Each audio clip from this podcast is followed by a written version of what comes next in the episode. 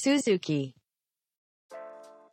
さあということで、えー、ライト兄弟編ですかね、はいえーついに今回ライト兄弟が誕生でございますですね。はいはい。ちょっと生い立ちから喋っていきますね。うんはい。アメリカのインディアナ州出身ですね。はうんい。で、オハイオ州育ちおはよううんですね。インディアナもオハイオもアメリカの北の方うん中西部って言われる地域でコーンペルトと呼ばれるトウモロコシ畑の多い僕行ったことないんですけどうん多分ねずーっとトウモロコシ畑が広がる田舎町っていう感じのうんところだと思います。うんはい。うんですね。はい。うんで、お兄さんはウィルバー・ライト、弟がオーウィル・ライトですね。うんで、このライト兄弟の上に二人の兄がいるんですよね。うんで、下に一人が妹がいるっていう風な家族構成ですね。うんうんこの兄弟はめちゃくちゃ仲が良かったらしい。うん。なんかね、まるで双子のように一心同体だったと。はいはい。はい。4歳違いかな、うんなるほど、そうですね、はい。うん。で、何をするのも一緒で、うん。もちろん一緒に住んで、一緒に仕事をして、ご飯食べて、貯金も一つの口座だったらしくて。それやりすぎやろ。そこまで宣伝してない 樋口兄弟より仲いいじゃん。いやいや樋口兄弟貯金。まあ一応でもそっか。会社は口座一緒一緒やったけど。はで、考えることさえ一緒みたいですね。い。で、声もよく似ており、別の部屋で聞いていると兄弟どちらかが話しているか見当がつかないほどである。という、なんか双子じゃないけれども本当に双子のような兄弟だったというふうに言われてますね。はいはいはいで、仕事中で気づけば二人で口笛を同じタイミングで吹いているとか。うんたまにあるけどなこれうんで、二人の性格の共通点ですね。はいもうものすごく勤勉だったらしい、二人とも。うんで、勉強も好きで、仕事好きで、もうワーカーホリックに近かったとうんいう感じですね。で、誰に対しても礼儀正しいジェントルマンだった。で、強い酒は飲まなかった。で、女、タバコ、ギャンブルにも手を出さなかった。共に生涯独身で過ごした。えー、独身なんやそうなんですねで、これが面白いのは、どっちも大学に行ってないんです。うんだから高学歴の科学者じゃないんですよ、ライト兄弟。現場の叩き上げの職人なんですう。んこれはですね、面白いですよね。なるほどうん。体系的な高等教育は受けたことないんです。なるほどはい。で、今まではまあ性格の共通点を話しましたけれども、うんでも性格の違いもあってですね。でまずはお兄さんウィルバー。うん生真面目で内省的。はいはいで、過集中だったみたいですね。ねもう尋常ではない集中力を発揮するみたいで、見聞きしたものとか本で読んだものはもう記憶していたそうです。うんで、他人の思惑や言葉には動じない。あまり影響を受けない。取り乱すことなくてですね、常にマイペースを貫ける安定感があったそうです。うんで、人前で話すことはあまり好きではなかったそうですね。うんただ一旦話すと、話は的を射て正確で人の記憶に残るような会話をするらしい。ううんん。で、文章スキルも高い。で、それでなんか提案書とか報告書とかいっぱい書いてたと。うんうんめっちゃ褒められとるやん。ね いいなうん。で、弟オーヴィルですね。うん弟オーヴィルはちょっと微妙に性格もまあ違ってて、うん性格は柔らかく、兄よりも陽気で楽天的。うんで、話が好きだと。で、家の中では冗談を言ったりするけれども、家の外では痛々しいほどの恥ずかしがり屋。うん内弁慶ですね。うん はいうんで、なんか起業家の素質があったみたい。うんで、ビジネスセンスもあって。うんで、人の批判やあざけりに極めて敏感に反応する。なるほどマイペースとは違うねうんですねで、ライト兄弟の両親がですね、そのライト兄弟にすごく影響を実は与えてて、まずお母さんですね。うんものづくりの天才だったみたい。うんはい。欲しいものがあったらですね、例えば家具とかですね、あったらうん何でも自分で作ればいい、なんか DIY ママみたいな人なんですよ。ううんん。で、家のもの全部作っちゃう。おもちゃ作りも上手で、クオリティも高かったと。うんで、どうやらそのお母さんはものづくり職人のドイツ人の家系で生まれたみたいですね。うんはいうんで、その影響もあって、ライト兄弟は小さい時から機械いじりとか工作物を作ったりするのが好きだったみたいですね。なるほどはい。で、いっぱい工作物を作るんですよね、ライト兄弟。うんで、お母さんは、ライト兄弟が作った工作を何一つ処分しなかったんです。全部残してあげた。あららはい。うんなんかまあ愛情があったんやろうなうんその作ったものに対するうん面白いですね。うんで、一個ちょっとエピソードがあって、うん弟のオーヴィルがですね、小学生の時に机に向かって木のなんかかけらをいじってたみたいなんですね。で、先生に何してんの？って聞かれたらうん、機械作っていますってうん 答えたっていうエピソードが残ってて。すげえはい。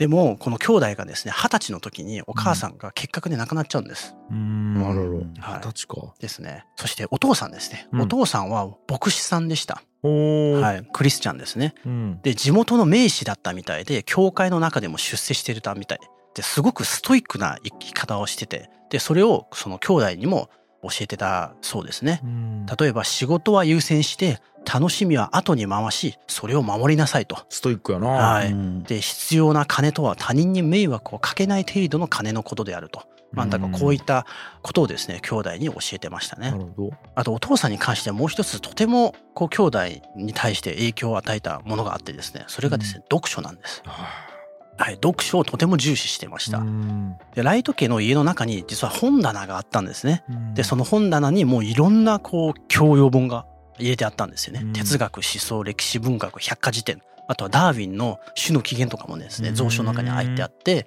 でそれをまあライト家の人たちはまあみんな読んでたんですね。うんもう家の中にいる人が誰もが本を読んでいたというふうな記述が残ってましたね。はい。なんかでお父さんもお母さんもなんか文化資本が豊富というか。そうですね、ううんん結構文化資本が豊富でしたね。うん。はい、で結構厳しいお父さんのイメージじゃないですか。うん。で一方では子供の変化を受け入れる柔らかさもあったそうなんですよね。うんでお父さんですごく敬虔なクリスチャンなんですけれどもでもある時ライト兄弟はですね教会に行くことをやめたんですよ。おるようん、でもそれも別に怒ったりもせずに黙って受け入れたそうです。うんそうなんやみたいな。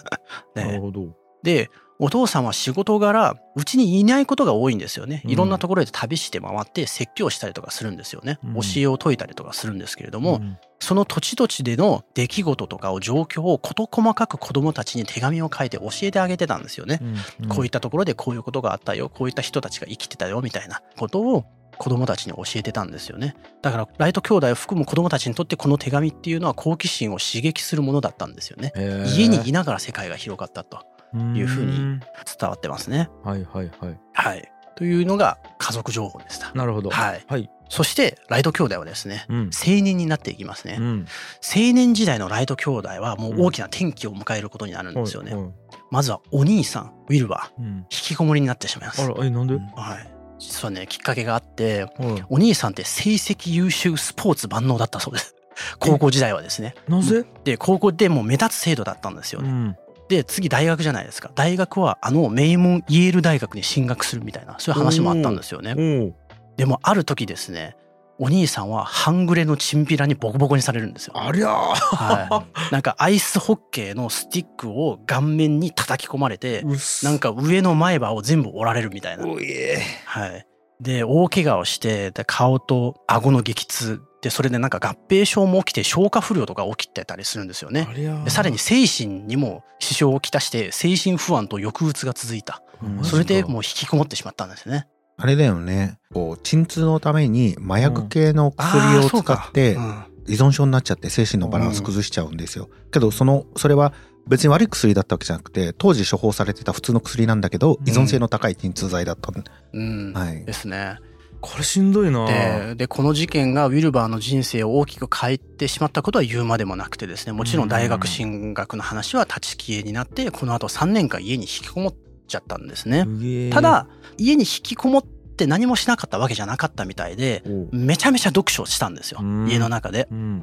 でお父さんもさっきも言ったようにストイックな人だったらしいんだけれども、うん。教育に関してはやっぱ柔軟な考えを持った人でどうやら学校のような公教育よりもプライベートな教育に重きを置いていた節があったんですね。うん。だから子供たちが学校を休んだって別になんかあんまり問題しなかったらしくて、まあ読書してればいいじゃんみたいな。ようなお父さんだったらしい。ほいほいはい、でウィルバーは家に引きこもっていた間もう手当たり次第いろんな本を読んでたんですね。でうん。一番関心があったのは歴史の本だったそうです。へえ歴史好きやったんや。はい。はいあいいな。はい。羨ましいな。はい、で一方うん。弟のオービルは何をしたか。うん。起業するんです。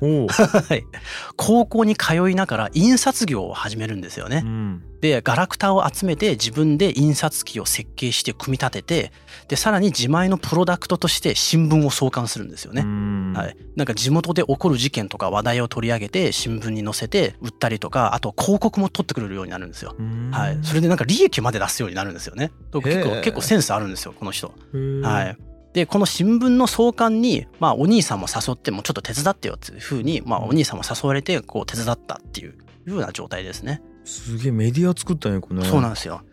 で弟はですねこの後さらに創業するんですよね。もうシリアルアントレプレナーみたいな振る舞い方をして自転車屋を始めるんですよね。自転車。はい当時アメリカで自転車が大流行してブームになっていたみたい。で なんか今で言うとまあ電動キックボードみたいな感じじゃないんですけどなんか時代の最先端行ってますみたいなアイテムだったそうでなんかこう当時の今から見た大げさとも言える感動が当時のアメリカ人たちは自転車に対して抱いてたんですよね。なんかこう宣伝文句があって自転車の、自転車は人類全体に与えられた恵みだと。はい、で美容に良くて精神を育て健康にいいだけではなく人生観さえ変えてしまうというふうに言われてたそうです。で逆に自転車は道徳的に良くないというふうにも言われてて例えば家出する子供が簡単に遠くまで行ってしまったりあとは子供がみんな自転車に夢中になって勉強がおろそかになるみたいな。ゲームや そうそうそう。なんかそういうこうすごいその時代の話題をかっさらったアイテムだったみたいで。でもちろんライト兄弟にとってもそうでもうライト兄弟にとって自転車というのは人生で初めて身近で体験した技術革新だったんですよ。で兄弟も自転車を手に入れてですねなんか遠いところまで遺跡とか見に行ったりとかはしてるんですよ。だからだからなんていうか徒歩で生活していた人たちがもうみんな自転車を乗り回すようになるんですよね。だから世の中の風景が一変するっていうことをですね変化をリアルタイムで体験してるんですよ。スマホとか、うん、あと VR みたいな、そうかもしれないですね。ね。はい。うん、で弟はまたこれに目をつけるんですよ。もう自転車の時代やもう乗るしかないこのビッグウェーブにみたいな感じで創業するんですよ、ね、創業するんですよね。で弟の自転車屋では自転車の販売と修理をやり出すんですね、うん、でも同じこと考えてる人ってたくさんいるんです。うん、もうめちゃくちゃ地元でもたくさんの自転車屋さんがまあ開業してめっちゃ競争が激しくなったみたい。うん、でどうするかっつって兄弟は考えて、うん、よしオリジナルモデルを作ろうというふうにやるんですよね。こう好きなカラーリングを選んでオーダーメイドで作るみたいなサービスを展開しだすんですよ。でショールームも作って自分たちの作った自転車を展示してこれでねめっちゃヒットを飛ばすんですよね。はい、成功するんですね。そう成功するんですよ。うまくいくんですよね。だからこのまま自転車続けていけばもしかしてアメリカの一地方のこう自転車メーカーとして成功していったかもしれない。でも彼らはその道を選ばなかったんですね。はい。飛行機の世界に飛び込むんですよ。えなんだよね。はい。なんか自転車の授業を始めて4年ぐらい経った頃に、まあ、すごく軌道に乗ってたんだけれども兄ウィルバーですよ読書してた兄ウィルバーですね、うん、違うこと考えてたんですよね。オットー・リリエンタールマジかっけえなと。ああ、えっと、リリエンタール何した人？あのグライダーを2500回ぐらい飛んだ人。はいはいはいはい。犠牲はつきものだの人だよね。そうだオットー・リリエンタールの本を、まあ多分引きこもり中の家で読んでて、マジやっべえってなった。はい、その時ちょうどリリエンタールが墜落して亡くなった時なんですよ。うん、でこれをリリエンタールの本をきっかけに飛ぶことに関するその飛行技術に関する専門技術書をお兄さんはですねじっくり読むようになっていったんですよね。で弟も兄に従って本を読み進めた。で航空学に関する本をですね、えー、読みまくった後に兄弟は決心するんですよ。もう飛行機作ろうかな。へ っていう。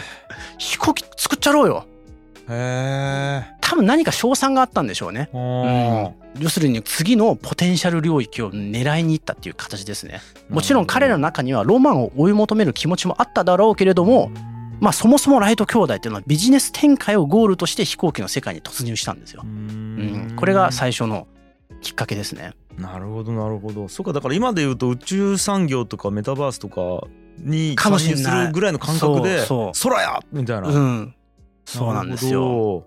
で実はその空を飛ぶことに関する原体験も実は兄弟は持ってたみたいで兄弟が最初に空を飛びたいなっていう思いを覚えたのが実はちっちゃい時にお父さんに買ってもらったおもちゃがきっかけだったんですね。その時お父さんが外から帰ってきた時にこうちっちゃいおもちゃの竹とんぼを買ってきたみたいですね。で、それにゴムもついてて、ゴムをなんかひねって、こう、パンと飛ばすやつね。で、これにものすごく2人がハマってて、竹とんぼがぶっ壊れるまで飛ばし続けたんですよ。これが彼らの原体験ですね。はい。ちなみにですけれども、うん、彼らの原体験になったこのちっちゃいおもちゃの竹とんぼ、うん、これもあるフランスの航空学者の人が作ったものなんですよね。これはですねアルフォンス・ペノっていう人が、まあ、自分の研究用に設計した飛行模型なんですよ。これを元にして作られたおもちゃだったんですよね。はい、でこのアルフォンス・ペノもめちゃくちゃ面白い人生なんですよね、うん、この人もパイオニアの一人で早熟の天才だったんだけれども、うん、なんかねあまりにも先見の才能を持ちすぎたために世間に認められなくて貧困と病気に苦しんで30歳で自殺した人なんですよ。でこの人が作った模型を元にしてできた竹とんぼのおもちゃが2人のライト兄弟の原体験になってるんですよね。なんそれエモいでしょう。ロマンロマンですよ。バトンがね、渡されていくんですよ、こうやって。へでも、さっきヒグさんも言ったように飛行機の世界っていうのはマジで茨の道なんですよね。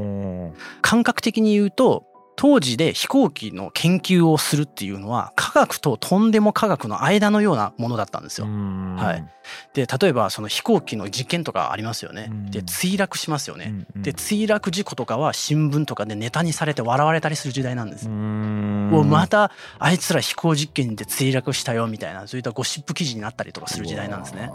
そうやな今でもありますわな。そう世間的にね地に足のついた仕事ではなかったわけです。飛行機の研究っていうのは。ね。それって一般的には失敗と言いますみたいな ね。そうね。あこれが配信の頃にはだいぶ昔の話になったんですね、ちょうど収録してる僕らは今ね、そうい。うの話題が、でもちろんやってる人もたくさんい。るしまあ国とか企業とかもお金出してやってるんだけれども、まあ今一つこう金がかかるだけでこう目立った成果は出てない。ってい。うふうなしんどい。状況だったみたい。ですね。はい。それに対して兄弟は挑むわけですよね。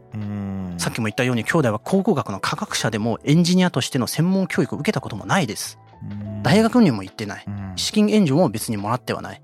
現場叩き上げの若い自転車の職人がですよ。空を飛ぶっていう人類の悲願に独学で挑んでいる。割と難易度高めな構図なんです。すげえな。はい、すごいな。で早速彼らは行動を起こすんですよね。まずお兄さんウィルバーがですね手紙を書くんですよ。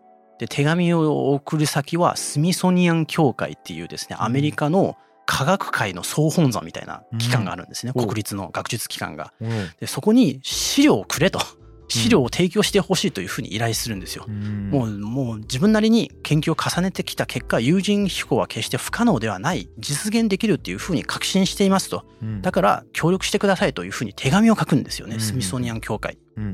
で、この協会がですね、結構太っ腹で、もうライト兄弟を応援することにするんですよ。へえ、はい、くれるんや。はい。で、航空学に関する資料とか文献を気前よくライト兄弟に送ったんですよね。で、この資料をもとに兄弟はより専門的な研究を熱心に始めて、猛烈な勢いで飛行機の理論をキャッチアップしてるんですね。はあ、うん。うん。資料残してくれてありがとうって感じですね。ですね。はい。で彼らがやったこと、えー、まずはまあグライダーを飛ばそうということをやっていくんですよ。実験用のグライダーのタコを組み立てて実験を繰り返すっていうことをやったんですね。うん、で墜落しては、えー、修理してまた飛ばす。そして実験データを事細かに取るということを彼らはずっと続けていくんだけれども、うんうん、ある本に書いてあったのはですねどうも衝撃な事実をこの実験で気づいたらしくて、はい、兄弟は、うん、さっき出てきたリリエンタールいますよね。あとほらシャヌートっていう人もいますよね。うん、でこういった飛行技術の先人たちによって確立されて信頼できるっていうふうに長く信じられてきた計算とかあとデータとかは全部誤りだったっていうふうに気づいたらしい。ええー、うん。本当？これ一冊の本にしか書いてなかったので、うん、あのどこまでこう本当なのか誇張が入ってるのかことが分かんないんですけれども、うん、まあどうやらなんか今まで権威とみなされていた数字って全然使えねえじゃんっていうふうに自分たちの実験の中で気づいたらしくてえマジ？嘘やろって なったらしい。マジ？うん。2500円飛んだのに？そう。マジ？で、兄弟は激しく落ち込んで、もう特にお兄さんのウィルバーがこうめちゃくちゃ落ち込んでて、もうこれから千年間人間は空を飛ぶことなんてできないとまで言い切って、こう自暴自棄になってたみたいな。はい、っていうのが記録に残ってますね。なるほど。うん、ただ、その意気消沈したのもつかの間だったと。うん、もうすぐにリカバリーして、もうしょうがねえ、うん、もうこうなったら俺たちの手で一から基礎データを集めてやろうというふうにするんですよ。うん、で一旦実験を切り上げて家に帰ります。うんそして翼にかかるこの空気の力を計測するためにこの風洞装置を家の2階に作るんですよね。風洞装置っていうのは人工的に小さい規模の空気の流れを発生させて、まあ、実際のこう流れの場を再現観測する装置なんですけれども、これを彼らは自作するんですよね。自作してさらにこういろんな形の翼の模型を切り出してそこに風を当てて数値を計測してこの地道にデータを取っていったんですよ。こういうことを続けていきます。すごい地道な戦いがですね。はい。ここから。でここで結局ライト兄弟何をやったのかと、うん、彼らの研究成果は結局何だったのかっていうと空中での機体制御に成功したっていうことなんですよね。うんうんうんやっぱ飛行において重要なのは空中でいかに安定性を保つかなんですよ。うん、機体が上下に動いても、うん、あるいはなんか風が吹いたりした時も落ちずに安定飛行ができるっていうことが一つ非常に重要なポイントだったわけです。で特にお兄さんはですね鳥の観察を通じてあることを発見したみたいなんですよね。こう日曜日になると川岸まで行って、なんか何時間もバードウォッチングしてたらしい。でそれをずっとノートでメモしてたらしくて。でそれでそこで発見したのは鳥が翼の先端の角度でバランスをとってるっていうことを彼は発見するんですよ。ほうほうなるほど片方の翼の角度を上げたり片方を同時に下げたりして空気の流れに対してリアルタイムでリアクションをしてるんですよね鳥って。それをなんかライト兄弟は発見したんですよ。これはつまりどういうことかというと鳥が主体的に自分の翼を動かして風を捕まえに行ってるつまり操縦をしてると、うん、この翼をアクティブに制御することに突破口があるんじゃないかっていうふうに彼らは考えていくんですよね。つまり空中での安定性を鳥みたいに翼の操縦によって主体的に作り出していくっていう着想を彼らは得ていくんですよ。はい、はい、だからライト兄弟は従来の先駆者たちがあまり注目してこなかった操縦、つまりその機体制御を起点としたグライダーを再構築するんですよ。操縦に関して注目したい人は一応いるにはいたんですよね。さっきの出てきたリリエンタールですよね。でもリリエンタールは操縦には注目してたんだけれども限界があったんですよね。なんか体位を変えることで機体の重心を調整するっていう方法だったわけなんですけれどこれはとても原始的な方法でこの精密な操作ができなかったんですよね。この操作方法だと実用的な飛行機はできないと兄弟は思ったんですよね。だから新しい操縦システムを開発しないといけない。なるほど。そこで兄弟が開発したものねじれ翼っていうものなんですよ。ねじれ翼これはなんか革命的な構造だみたいで、うん、グライダーをですね空中で左右に曲がらせようとすると横滑りして墜落するっていう課題があったみたいです。うんうん、例えば今で言うと、まあ、バイクありますよね。はい、でバイクでコーナーを曲がりますよね。はいはい、コーナー曲げる時に車体を傾けますよね。ねじゃないとスリップしてコーナーから飛び出てしまいますよね。はいはい、で飛行機でもだからどうやら同じことが起きてたみたいで、はい曲がる時にうまく機体を傾けさせないとやっぱどうしてもなんか横滑りして墜落するっていうことがあったみたいなんですよね。で兄弟のこのねじれ翼はですねこれを使えば機体を傾けることができたんですよ。これは具体的に何かっていうと操縦者が翼全体をワイヤーを使ってコントロールするっていう構造なんですよ。だから翼全体をねじることによって機体を傾けさせることができるようになったんですね。はいはいはい、これによって空中で安定的に曲がることができるようになったんですよ。はい。ロールさせることができるようになった。うんうん、ロールっていうのは飛行機の機体を傾けること。はい、飛行機旅客機我々乗ってる時にこう曲がる時に傾きますよね。はいはいはい、まああれですね。あれがロールですよね。うんうん、はい。でこれはですねなんかすごく重要な発見だったんですよ。うん、現在に至るまでの飛行機も基本的にこの原理に従って空を飛んでるんですよ。うん、つまり、まあ、この原理は何かっていうと左右の翼の揚力翼を持ち上げる空気の力を左右ごとに変えることによって機体をロールさせるっていうことなんですよね。この原理を彼らは発見してそしてこれを構造に落とし込むことにできたんですよ。はいはい、これはどうやらもうライト兄弟の最大の業績っていうふうに言われてるみたいですね。なるほど。はい。でこのねじれ翼プラス舵を組み合わせることによってライト兄弟はグライダーの3次元の運動ですね X 軸 Y 軸 Z 軸の制御を可能にしたんですよ。でこの中でですねライト兄弟がもう一つ発想転換をするんですよ。はい、機体の安定性をあえて捨てたんです。えどういうことやろ？う、うん、ジョージ・ケイリ以来の飛行機の開発っていうのは全て安定した飛行機を目指してたんですよね。例えばその上半角ってありましたよね。その翼をちょっと斜めに取り付けて、ボディ自体の安定性を保つっていう発想で開発されてきたじゃないですか。うん、でもどうやら機体の安定性を重視すれば重視するほど環境の変化に弱くなるっていう風な欠点もあるみたいで。例えばこの上半角斜めに取り付けた翼はまあ安定はするけれどもなんか突風とかが吹くと安定に戻そうとする力とぶつかって逆にブルブル震えて機体が不安定になるらしいんですよね。はい、でライト兄弟はそれを見て考えたみたいなんですよね。だから機体そのものの安定性を捨ててどうせ人間が乗り込んで操縦するんだったらそれこそ鳥のように人間の操縦によって機体の安定性を保てばいいんじゃないかということなんですよね。うんうんだから運動性を最優先に設定して機体自体の安定性を捨てて代わりに操縦によって安定性を作り出すっていう発想の転換をしたんですよ。なるほどそういうことね。はい。はい、だから本当にバイクみたいなことで、ね、自分でバランス取るみたいなことをそうですね。操縦すると、はい、なるほど。だから翼を水平または下に傾けさせるんですよね。うん、はい。はい。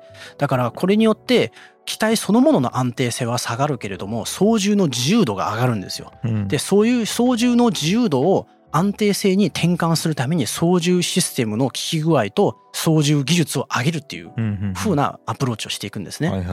これがライト兄弟の彼らが実践した発想の転換ですね。なるほど。はい。俺たちが目指したいのはどんな風が吹こうと鳥のように自由に飛べる飛行機だというふうな思いを彼はまあ抱いたと思うんですよね。なるほど。で、バランスが崩れたら、もう操縦で取り戻せばいいという発想ですね。なるほど、なるほど。で、この発想も実は今日の飛行機にもあの受け継がれてるんですよね。はい。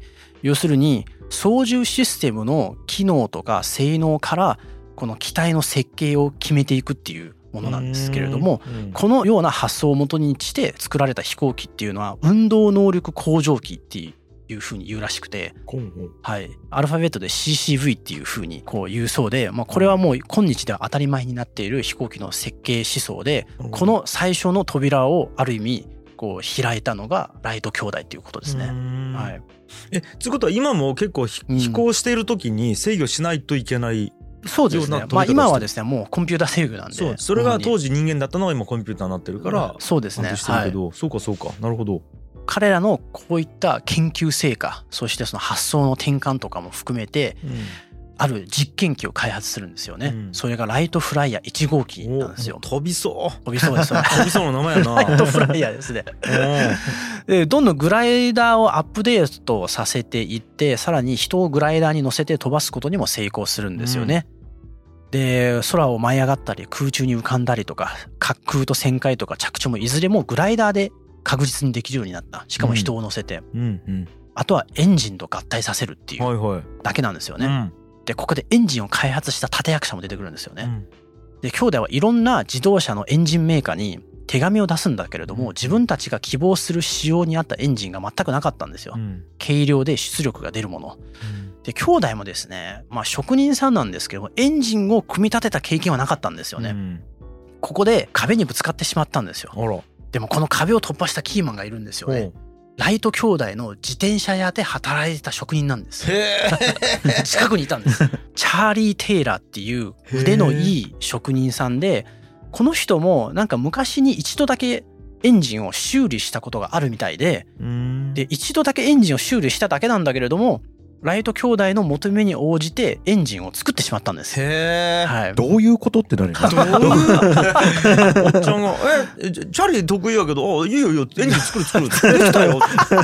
軽い、すごい、早いみたいな。ね、だから、これこそ本当に、もうライト兄弟の業績ばかり注目されるけれども、このチャーリー・テイラーさんはマジで影の立役者ですからね。この人マジすごいっすね。マジすごいですね。はい。で、ライト兄弟の機体にテイラーのエンジンとさらに2枚のプロペラをつけてライトフライヤー1号機が誕生するんですね。でこの機体が歴史を刻むんですよ。すごい。これの機体で実験を開始します。1903年12月14日飛行準備は整った、うん、あとは誰が先に乗り込むかってですね、はいはいはい、新しい機体ができたらとりあえず人を乗せて飛ばすっていうですねもう全ての実験が命がけのぶっつけ本番なんですよ。でコインを弾いて兄のウィルバーに決まったんです。で操作ミスで落ちてしまいこの日は失敗します。あららで12月17日に再チャレンジ。うんでその日はですね震えるほど寒かったらしくて、うん、寒い北風がビュンビュン吹いてたそうですね。うん、で今度は弟のオーヴィルが乗る番です。ドキドキや。はい、二人は別れを告げるかのように握手を交わした。死ぬかもしれんから。はい、そしてウィルバーの時と同じようにオーヴィルも腹ばいになって操縦姿勢に入った。まだ腹ばいだったんですね。はい。で10時35分発進。フライヤー号はレールの先端から中空へと飛び出していった。でこの時にこの瞬間に撮られた写真っていうのがもう20世紀に撮られた史上最も有名な一枚になったんですね。でこの時の飛行記録距離36.6メートル。対空12秒高度3メートル。そしてこの後ですね兄弟はですねどんどんどんどん飛行を繰り返してその度に記録を伸ばしていったんですよね。4回目の飛行で240メートル59秒の飛行を達成するんですよ。ほぼ1分ですね。はい。で4回目の飛行で突風に煽られて墜落するんですよね。うん、うん、墜落して、まあ、一回こうライトフライヤー1号機がねぶっ壊れるんですよね。でもそんなことどうでもよかったんですよ。どうでもよくはないけどね。兄弟にとっては。兄弟にとっては、ね、成功したんですよね。はい、わずか2時間にも満たないつかの間の出来事だったんだけれども、うん、もうそれは本当に歴史の転換点となるような事件だったんですよ。はい。ライトフライヤー1号機は伝説の機体になります。動力付きで気球の補助を得ることなくパイロットが登場して継続的に飛行し機体を操縦することに成功した最初の機体。でさらにグライダーと違って離陸時と同じ高さの地点に着陸したのもポイントだった。そうか。ですね。グライダーは高いところから飛び降りないといけないですよね。滑空やもんな。そうなんですよね、はいはい、だから同じ高さの地点に着陸したっていうのがこれもすごかったということですね。研究着手から4年でライト兄弟はレオナルド・ダ・ヴィンチの夢を現実にしたわけですね。激しい風の中、数々の事故、繰り返される失望に耐え、世間の無関心や嘲笑、あざけりですよね。で幼い頃竹とんぼを壊れるほど夢中になって飛ばしたのように兄弟はとうとう空を飛んだのであると。あらおめでとうございます、はい、本に書いてますね。おめでとうございます、はい、本当に。でただちょっと混ぜ返すようですけれどもライトフライヤー1号機はですね21世紀になって復元されたんです、うん、復元されたものとなぜか飛べてないんですよねえどういうこと？ちょっと待って根性で飛んだわからないですけど。夢の力、はい、なんか21世紀になってライトフライヤー号を復元する研究がいくつか行われたんですけれども、うん、完成した復元機は離陸すらできなかったそうなんですね。でまあいろいろ説が出されてるんですけれども、う。ん、まあおそらくは、まあ、ライト兄弟が成功したこの日は強い風と兄弟の操縦技術の高さのおかげだっていうふうに言われてて、まあ、いずれにしよう運も含めてあらゆる条件が奇跡的に噛み合っただろうと。うん、へえすごいなでも。難しいだろうね。だってワイヤーで羽を動かしながら飛ばなきゃいけないから、落ちたら死ぬかもしれない緊張感の中。ヘルメットもないですからね、であれです腹ばいでこうやるわけですよね。そうです確かに今あの俺が生まれて初めてバイク乗れって言われてバイク見たことない人が。そうかもね。でバイク乗ってこけたらこのバイク乗れんわって思って失敗品やって言いますわ、でも練習したら乗れるもんなバイクって、うん、そうですね。確かにそういう技術相当ないと、う。んうん、そうですね。もうめちゃくちゃ練習して初めてライトフライヤー号を操縦できるっていう状態じゃないですか、そうか。うん。すげえな。はい。というのが彼の。1分ぐらいの飛行ですよね。ですねはい。1分飛ぶまでにものすごい歴史があるわけですわ、うん。うん、でもこれがね風穴になるのは面白いですよね。すごいね。0分と1分が違うわけですからね。ここから始まるわけですから、ね、翼を自分たちで動かしてみようと。いうふうに思って、うん、機体の安定性をとりあえず捨てようその代わりに自分たちの操縦と操縦システムでカバーしようとまあでもなマジで夢の力やな。夢見る力みたいな感じやな、うん、ですね。この1分飛んだということが飛行機が世の中に存在できるという確信を生んで、この後また広がっていきますから、すごいですよね。これが本当に奇跡なのかもしれないけど、この奇跡が起きたことでその後の人類の歴史っていうのは変わっていくわけですよね。そうよな、すげえな。あと、普通のライト兄弟の電気とかだったらここで終わりなんですよね。で、この後チャプター3で、ようくんからまたライト兄弟のその後出ると思うんですけど、ここで僕が面白いなって思ったのは、このライト兄弟の伝記を書いたあのデイビッド・マカルーさんっていう方がいるんですよね。うんうん、ライト兄弟イノベーションマインドの力って日本では創始者って草の思うって書く創始者さんから出てるんですけど、うん、この人がライト兄弟の伝記を書くに至ったのは19世紀にパリに当たったアメリカ人について研究してたみたいなんですよ。うん、そこでたまたまそのパリに滞在したお兄さんのウィルバーのことを知ったらしいんですよね。うんうん、そうするとウィルバーの生活っていうのが非常にその文化人っぽいルーブル美術館に足げく通ったりとか、うん、その壮大なゴシック様式の建築に心動かされていたりとか、うん、まあそういうふうな非常に文化教養度の高い人物として振る舞っていた。でそれを見てあのライト兄弟のことをさらに調べてみたところこのライト兄弟っていうのは一般的にはその技術屋さんとして、この技術的な業績っていうのにみんな着目してるんだと。うん。けれども、彼らがこの業績を達成できた背景には、教養深い教養リベラルアーツの力があったんだという点は、まあ、ほとんどの人が見逃していると。なのでこのマカルさんはそこにものすごく着目して家族の手紙とかもものすごく読み込まれてるみたいでこの妹さんとかこの後出てくると思うんですけどお父さんとかお母さんとかみんな文才がすごくあるらみたいなんですよね。でものすごく勉強してそれに基づいて一歩一歩着実に進むっていうこのライト家家族の文化教養度の高さみたいなのがこの偉業を達成してるんだっていうことになるみたいですね。お父さんがすごく読書を奨励したりとか、ね、突然その技術から入ったりとかしないわけですよね。この人たちすごく3年間めっちゃ勉強してから、その飛行機に入っていくわけですよね。とか、あの、スミソニアン協会にコンタクトを取って、えー、まず今あるデータを集めてくるとか、まあそういう発想一つ一つが彼らのその文化教養度みたいなものに裏打ちされた結果だったっていうことですよね。はい。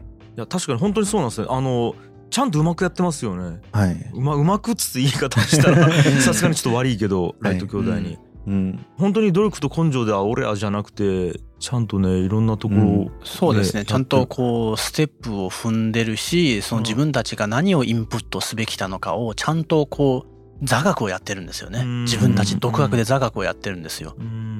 いやー、ちょっと胸熱やったっすね、今回は。